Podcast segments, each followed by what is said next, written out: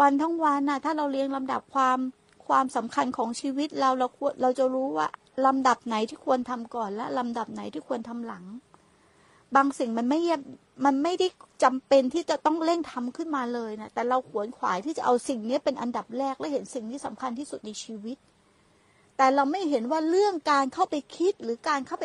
มีภพชาติ หรือการเข้าไปคล้องเป็นเกี่ยวด้วยความดีหรือไม่ดีตัวนี้คือตัวที่น่ากลัวที่สุด เราเรียงลำดับความสำคัญในชีวิตเราผิดหมดเลยชีวิตเราถึงเฮงซวยไงฮะเราอยู่ด้วยแบบเหมือนคนเฮงซวยอะ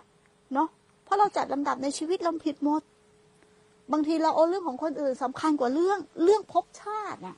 ฮะแม่ครูเตือนตลอดนะส่งจิตออกนอกคือภพชาติ การไหลเข้าไปในความคิด การขาดสติปัญญา ความคล้องความเกี่ยวด้วยความผูกการปฏิสัมพันธ์ได้ แต่เราต้องรู้ว่าเราเข้าไปในอารมณ์ หรือไม่เข้าไปในอารมณ์ แต่พวกเราไม่เห็นความสำคัญน่ะ เราเห็นอย่างอื่นสำคัญกว่า เห็นกายสำคัญกว่า เห็นอาหารสำคัญกว่า เห็นบุญสำคัญกว่า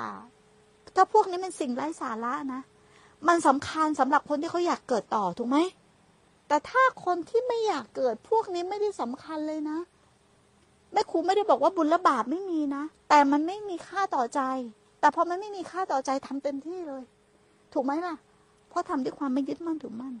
แต่เดี๋ยวนี้เราทำเหมือนคนบ้าบุญอะอยากได้บุญ อยากได้กุศล อยากได้อารมณ์จริง ๆ เราติดในอารมณ์มากกว่า ติดเราอยากได้อารมณ์นั้น